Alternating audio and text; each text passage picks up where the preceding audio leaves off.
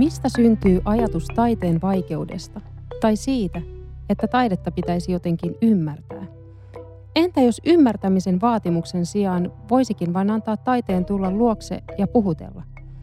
Tässä podcastissa keskustelen yhdessä taiteilijoiden kanssa taiteeseen liitettävistä monenlaisista stereotypioista ja myyteistä. Minä olen Heidi Horila. Tervetuloa Vaikeeta vai ei podcastin pariin.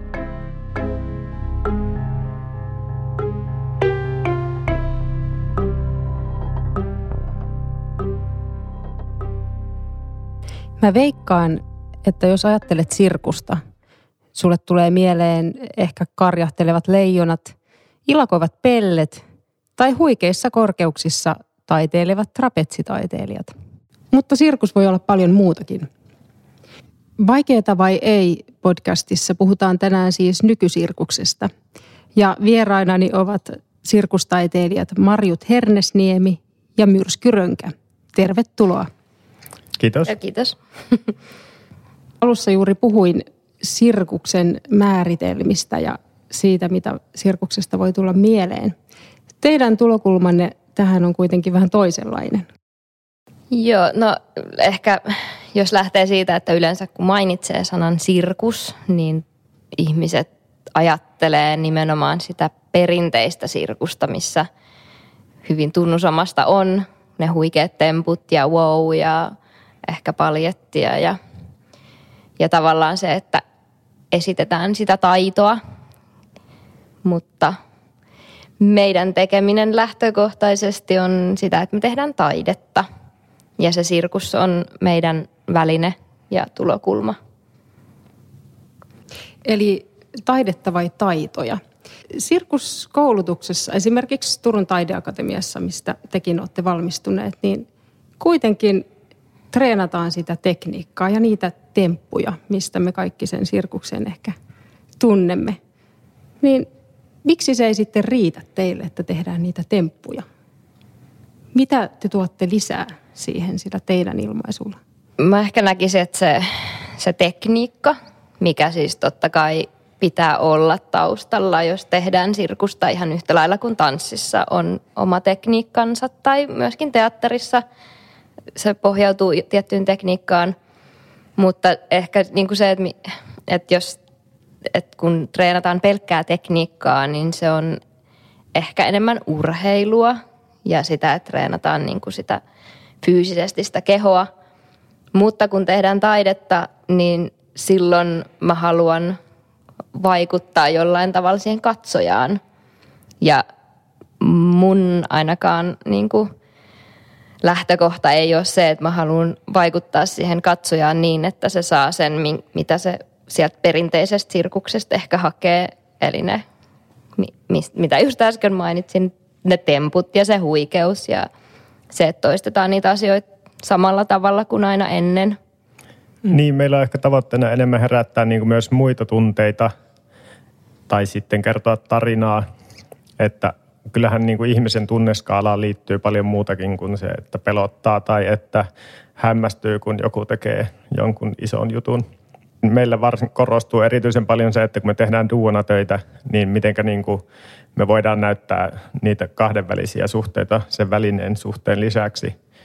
Ja välillä me on itse asiassa yritetty pyrkiä eroon myös siitä, että kun usein kun on vaikka mies ja nainen lavalla, niin tulee jotenkin semmoinen tilanne, että se on automaattisesti rakkaussuhde, mutta kuinka sen pystyisi, me varsinkin kun me asutaan yhdessä ja ollaan myös pariskunta, niin sitten tuota, esiintymään lavalla niin, että se ei nä- näkyisi meidän väliltä se suhde. Että häivyttää ja ylipäätään häivyttää niin kuin tavallaan vaikka sukupuolen presentaation, mm. vaan että siinä on niin kuin kaksi ihmistä tai kaksi olevaa pelkästään. Mm. Mm. Puhuimme aiemmin siitä, että että nykysirkus voi nimenomaan olla intiimiä ja sitä kautta vaikuttavaa. Eli välttämättä suurta bling-blingiä ei aina, aina nykysirkuksessa nähdä. Kertokaa vähän siitä teidän lähestymiskulmasta tähän asiaan. No lähdetään vaikka siitä, että jos mun pitäisi valita, että esiin niin kuin mä 20 000 ihmiselle pienenä pisteenä jossain korkealla – Tai sitten, että mä voin valita tilaksi pienemmän teatterin tai jonkun ehkä ulkonakin, miksei. Niin siis se, että mua kiinnostaa paljon enemmän se, että niitä katsojia on vähemmän ja mä voin olla niiden kanssa vuorovaikutuksessa ja jollain, ainakin jollain tapaa, joko sitten katsein tai mä pystyn aistimaan ne. Ja mä saan siitä niin kuin paljon enemmän kuin siitä, että vaikka se 20 000 ihmistä taputtaisikin mulle sen jälkeen. Hmm. Mites Marjut? Ehkä tuohon vielä se, että, että tavallaan myöskin se, että, että mitä itse ehkä haluaa niin kuin antaa katsojalle, niin se koostuu niin paljosta, että siinä voi vaikka just katse tai joku sormen värähdysmerki tai jotain, niin silloin niin kuin se, että se katsoja on lähellä, niin, niin on aika tärkeää. Ja ehkä ylipäätään se, että, että, että koska me nimenomaan halutaan tehdä teoksia, jotka niin kuin tarttuu tunteisiin tai ta- tarttuu johonkin niin kuin vähän syvemmin, niin, niin kyllä mulle ainakin aika tärkeä on se, että, että se on myös niin kuin se kokemuksen tila hmm. intiimi. Ja. Niin ja vielä ehkä lisäyksenä voisin sanoa sen, että siis me on tähän asti pyry, pyritty minimalistisiin spektaakkeleihin, eli toisin sanoen, että me pyritään riisumaan kaikki turha, mm. että mennään niin, kuin niin vähällä vaan kuin millä on mahdollista mm. mennä, niin sitten se tarkoittaa usein myös sitä, että niin kuin se ei välttämättä sisällä isoja projisointeja tai mm. mitään muuta, että se on enemmän nimenomaan se meidän työskentely. Mm. Ja meidän tapa ehkä on tehdä se, että, se, että just se, se meidän vaikka liike tai, ja meidän tekeminen on niin kuin se, se tärkein asia, että sen voisi tehdä niin kuin vaikka ilman musiikkia ja ilman valoa ja il, ilman niin kuin mitään just ympäröivää koristusta tai muuta. Että Eli ne kaikki... läsnäoloa ja kommunikaatiota. Kyllä. Siitäkö on kyse Kyllä. enimmäkseen.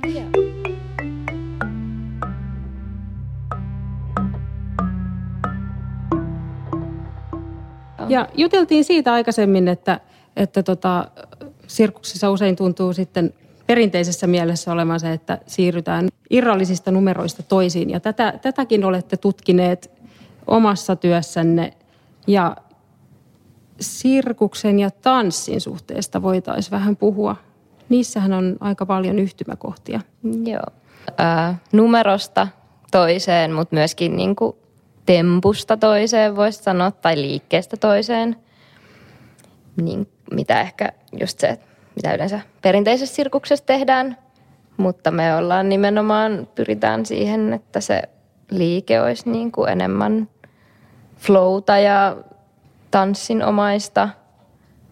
Niin, siitähän se tanssi oikeastaan syntyy, että ei se, että sä teet ne tekniikat, vaan se, millä tavalla oikeastaan se, sä siirryt tekniikasta toiseen ja millä tavalla sä teet sen tekniikan. Ja varsinkin kun me ollaan ilmaakrobaatteja, niin kun keho on meillä oleellisessa osassa siinä, niin se on tosi lähellä niin kuin sitä, millä tavalla tanssijat liikkuu.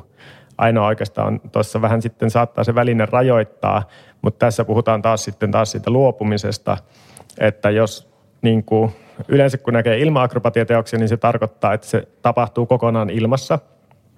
Mutta sen sijaan, niin kuin, jos pystyy luopumaan siitä, että se pystytkin tulemaan maanpinnalle koska meillä on se köysi ja se yleensä ulottuu aina maahan asti, niin me pystytään myös hyödyntämään sen köyden niin kuin siellä maassa. Ja yhtäkkiä se, että se onkin vaan vertikaalisuunnassa, niin se voi täyttää koko lavan pelkästään sen yhden köyden kanssa. Tota, kerroitte myös, että lähtökohtaisesti teillä kulkee teoksissa aina teema edellä.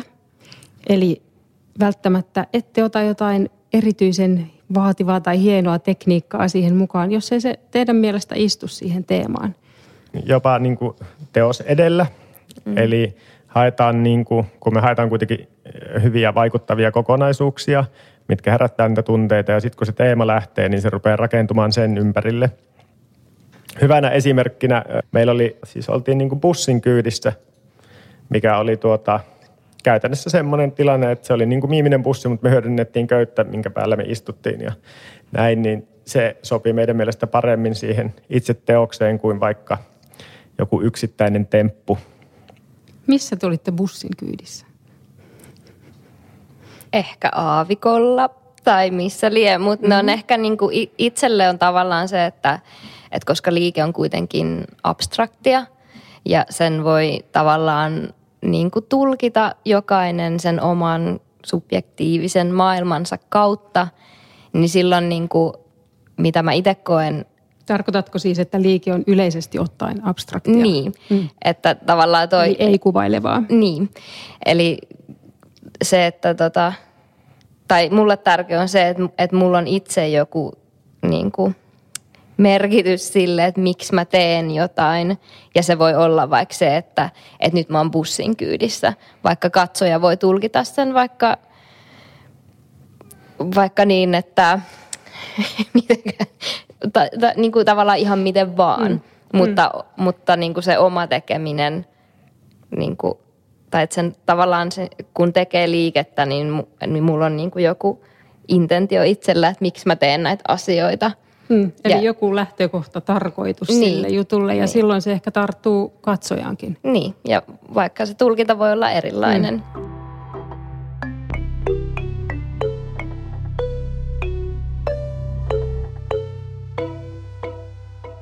Te olette aloittaneet sirkuksen ammatillisen opiskelun ehkä suhteellisen myöhään, vajaa kolmekymppisinä.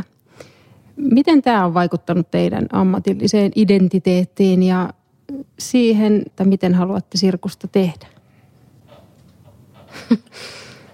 Kyllä mä ainakin näen, että se vaikuttaa todella paljon. Ja ehkä se, tai että se vaikuttaa myöskin mun siihen taidekäsitykseen – ja, si, ja tota, tai se, että kun on nähnyt elämää monelta kantilta. Sen verran vielä, että tosiaan Marjut, sä oot ollut yhteisöpedagogi ammatiltasi ja Myrsky on opiskellut muun muassa tietojen käsittelyä, joten vähän erilaisista taustoista olette saapuneet. Mm, joo, ja mä oon myös puuseppä ja kaikenlaista ja, ja myöskin niin kuin, tai tavallaan mulle ne kaikki, niin kuin, koska ne kaikki mitä mä oon tehnyt on vaikuttanut siihen, mitä mä olen nyt. Ja se, mitä, miten mä teen taidetta, niin ta, mähän teen sen itseni kautta tietysti. Että kyllä mun mielestä sillä on todella paljon merkitystä, että on nähnyt elämää hyvin laajalta skaalalta. Niin, kyllähän siis se, että on elänyt vähän pidempään, niin on enemmän tarinoita kerrottavana ja tunteita on tullut koettua ja on oikeasti mistä antaa myöskin. Ja jotenkin kyllä musta tuntuu, että siis kaikki mun teatteriopinnot ja tanssiharrastukset, kaikki koripallon pelaaminen, ne on vaikuttanut itse asiassa aika paljonkin siihen. Siinä on välissä semmoinen pieni käppi mulla, missä mä en tehnyt mitään kehollista – ja juuri tämä tietojen käsittely, jossa mä sitten tajusin jossain vaiheessa, että se ei ole niin kuin mun juttu, vaan se, että mä voin työskennellä omalla keholla, niin siksi mä oikeastaan sitten hakeuduin sirkukseen ja on kyllä ihan onnellinen tästä valinnasta. Kyllähän on tosi paljon sirkusharrastusta tarjolla sekä lapsille että aikuisille.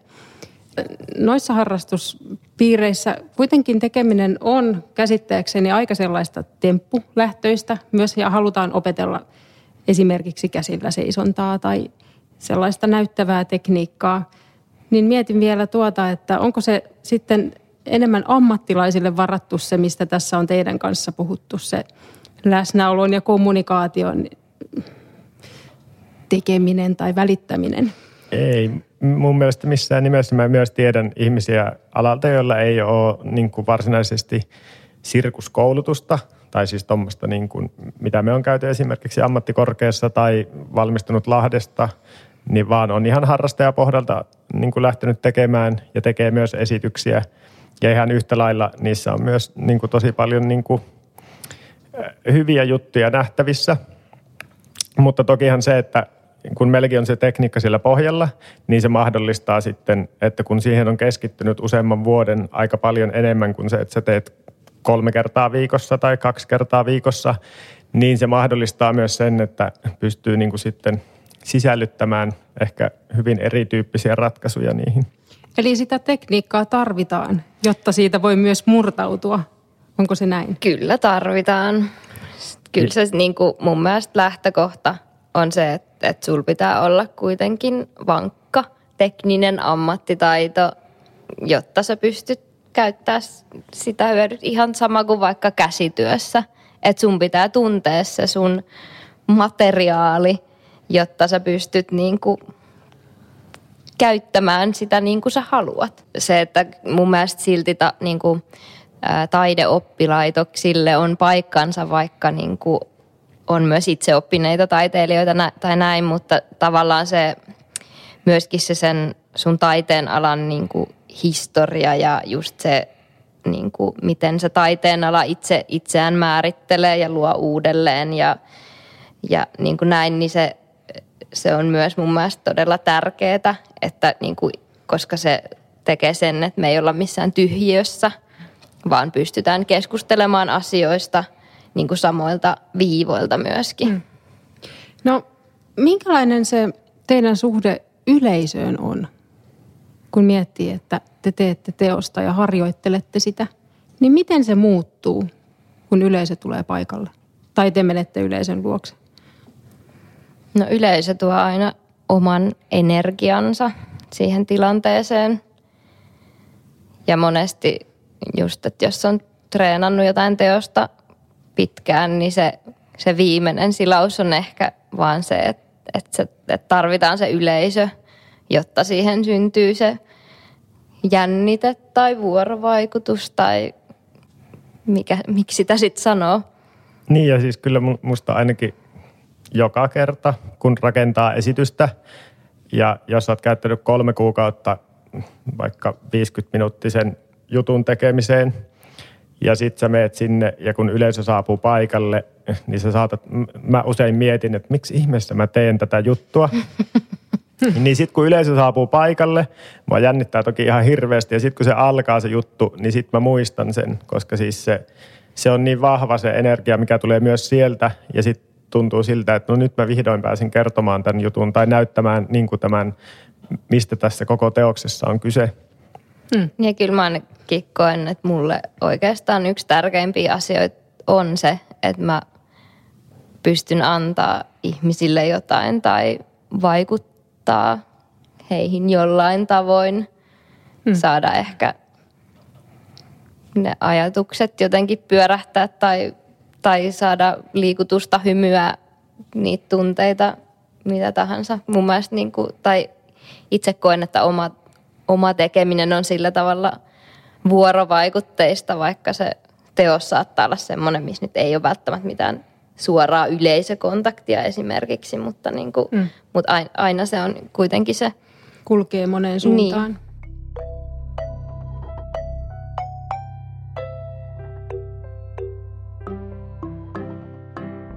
Meillä oli puhetta myös tämmöisestä klassisesta lausahduksesta, että kun kaikki voi olla yhtä sirkusta.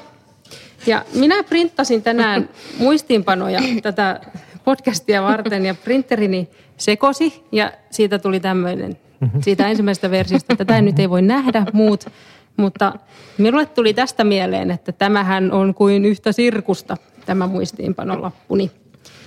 Niin, mitä te ajattelette sellaisesta sanonnasta? No se on vähän hullua, kun sitä käytetään yleensä kuvaamaan kaaosta tai tuommoista niin sekaavaa tilaa. Ja sitten taas kuitenkin, niin kun miettii ihan perinteistä sirkusta konseptina, niin se on niin kuin, sehän on aivan järkyttävän järjestelmällistä, kuinka se kaikki rakentuu, se teltta ja kaikki. Ja sitten taas, niin kuin, että miten siellä on kaikki järjestetty, koska siis sehän on muuten vaaraksi niille esiintyjille, myöskin yleisölle. Että siis oikeastihan se on niin kuin, Vähän järjestelmällistä niin. turvallisuus ensin menemistä ja ylipäätään se niin kuin sirkustaidonkin opettelu vaatii sen, että, että se on pitkäjänteistä ja tavoitteellista toimintaa. Eli kaos on illuusio ja jos sitä mm. järjestelmällisyyttä ei ole, niin voi käydä hullusti. Todellakin. Onko teille muuten sattunut pahasti joskus? Oletteko pudonnut jostain korkealta tai? Ei kyllä ole kerran on nilkan nyrjäyttänyt. Niin, vahingot sattuu enemmän kaikissa muissa tilanteissa. Mm. Tai siis on, on, Muussa on, elämässä. niin. niin. On siis pudonnut kyllä korkealta toki aina pattialle. Mm. Ja siis mulla on olkapää leikattu, mutta sekin meni sitten semmoisessa No se itse asiassa meni kyllä ihmispyramiidissa, mutta tuota, sekin oli siis silleen, että mä en ehkä siinä vaiheessa ymmärtänyt, että se ihminen, joka kiipeää mun päälle vielä, niin mulla ei ehkä siinä vaiheessa vielä voimavarat ollut niin kuin riittävät siihen. Mut mm. kyllä. Et se oli enemmän mm. arviointivirhe kuin se, että olisi niin kuin oikeasti tippunut ja loukannut mm. siltä perusteella. Niin ja siis itse ainakin treenaan sillä mielellä, että, että, että kunnioitan kehoani ja pidän huolta siitä. No tästä just halusinkin kysyä, että teidän työ on kuitenkin hyvin fyysistä. Niin minkä ikäiseksi voi ilmaakrobaatti jatkaa työtään? Niin pitkään kuin elää. Niin, tässä ehkä juuri se, että jos ajatellaan vanhaa tapaa tehdä, niin kuin Kiinassa vaikka, niin siellä saattaa siirtyä ilma-akrobaatit jo parikymppisenä eläkkeelle. Niin, koska keho ei siis enää yksinkertaisesti niin, kestä vai? Mutta mm. tokihan siellä se koulutus, mm. niin se on aika hurjaa. Ja, ja siis raju. jotenkin niin kuin, että mitä me on nähty, yksi nainen, joka oli lähempänä 60 ja hän oli siis tuota, aivan törkeän taitava ja törkeän hienoja juttuja tekijä tekee edelleen. Ja on. nimenomaan siis treenaa kehittyäkseen, niin. ei ylläpitääkseen jotain taitoa esimerkiksi.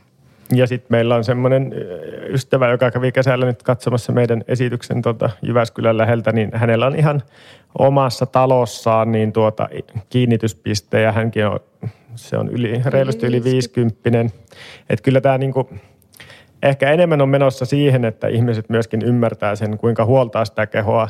Ja, et, ja niin kuin on puhuttu tästä, että esityksiä voi silti tehdä, että ei sun tarvitse tehdä aina kolmea kierrettä ja ottaa kiinni mm. köydestä, vaan siellä voi olla myös muuta sisältöä. Mitä tarkoittaa kolmea kierrettä? Eli tekee... Eli käytännössä sä teet semmoisen dynaamisen liikkeen, minkä jälkeen sä irroitat köydestä – Kolme kertaa oli ehkä vähän yliarvioitu. Kaksi on semmoinen, minkä mä oon nähnyt oikeasti. Irrotat köydestä. Joo, ja, ja sitten sä pyörähdät keholla itsesi ympäri kaksi kertaa ja otat uudestaan kiinni. Tuohan kuulostaa ihan kreisiltä. Se on. Mä... Mutta ei mahdoton. Niin.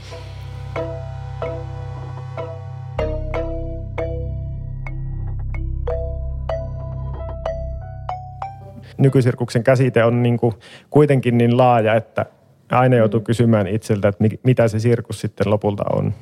Mm. Niin, ja jos ajatellaan perinteistä sirkusta, niin siinähän on semmoinen aika iso viihtymisoletus mm. ja semmoinen kaiken kansan hupi.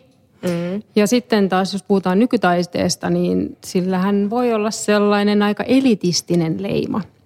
Mä mietin sitä, että ainakin täällä Turussa ja toki tämän nyt voi varmasti yleistää muuallekin Suomeen, niin täällä pääsee katsomaan nykytaidetta, esimerkiksi tanssia, sirkusta, musiikkia, vaikka nukketeatteria, niin väittäisin, että noin 10-20,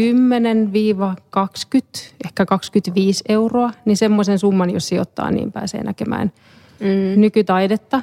Ja mm, teillä oli tuossa viime kesänä nosturisirkus täällä Turussa, missä katsojat saivat sitten ihan itse antaa sellaisen pääsylippusumman kuin halusivat.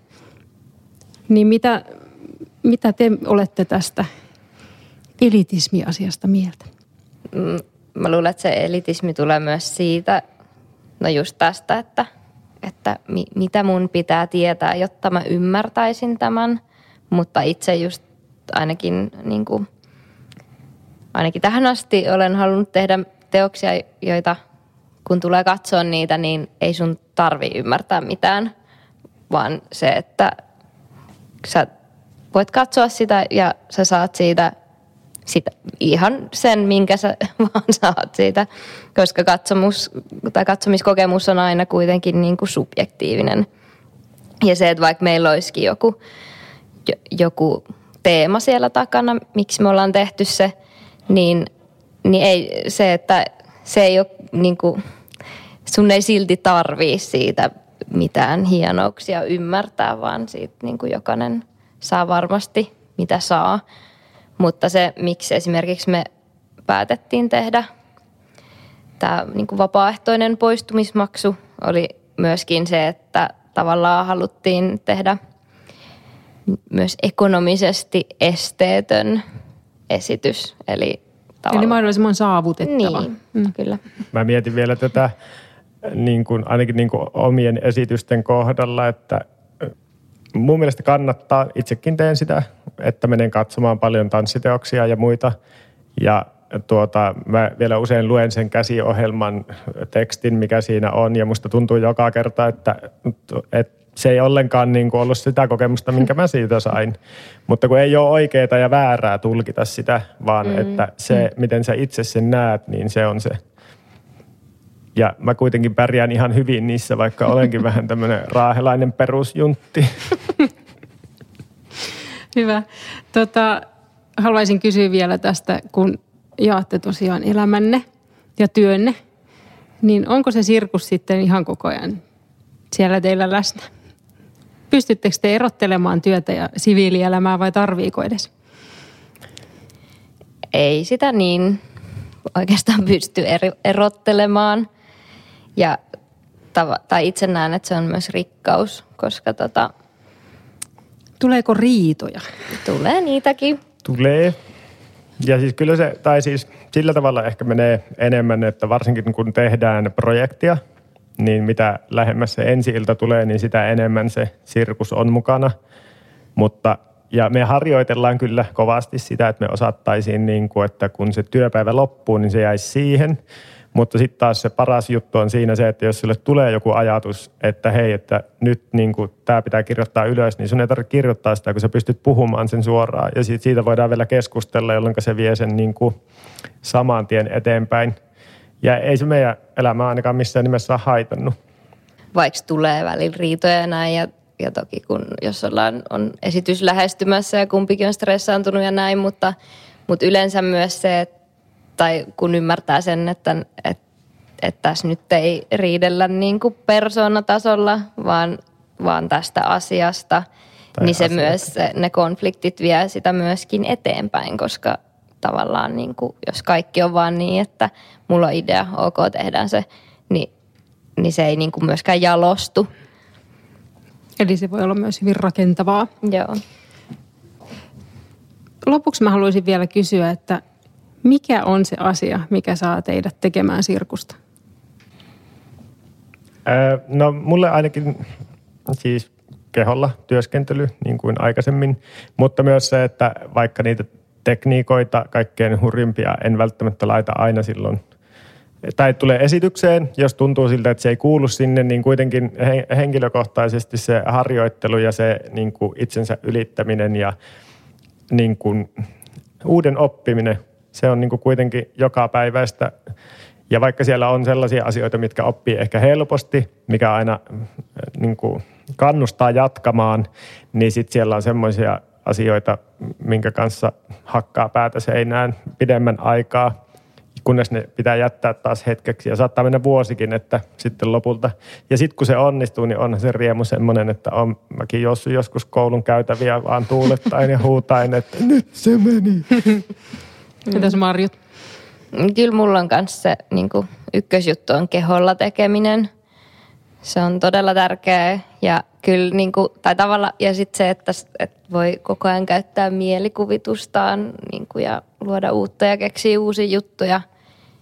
Mutta myöskin se on kyllä fakta, että kyllä niin kuin itsekin tykkää siitä uuden opettelusta ja itsensä ylittämisestä ja näin. Kerro vielä myrsky, mikä se oli se juttu, mikä sai sut juoksemaan ja huutamaan siellä koulun käytävillä? No se oli itse asiassa se yksi kierre köydessä. Okei. Okay. Mm, niin joskus vaan palaset loksahtaa kohdalleen ja jos on tehnyt jotain juttuja ja sitten jossain kohtaa ymmärtää, että, että, mä oon, että mä oon tehnyt tätä jotenkin ihan oudolla tavalla, että, että ei mun kroppa näin oikeasti menisi, vaan että sitten löytääkin yhtäkkiä semmoisen, että näin tämä menee. Hyvä. Mm. Kiitoksia teille. Kiitos. Kiitos.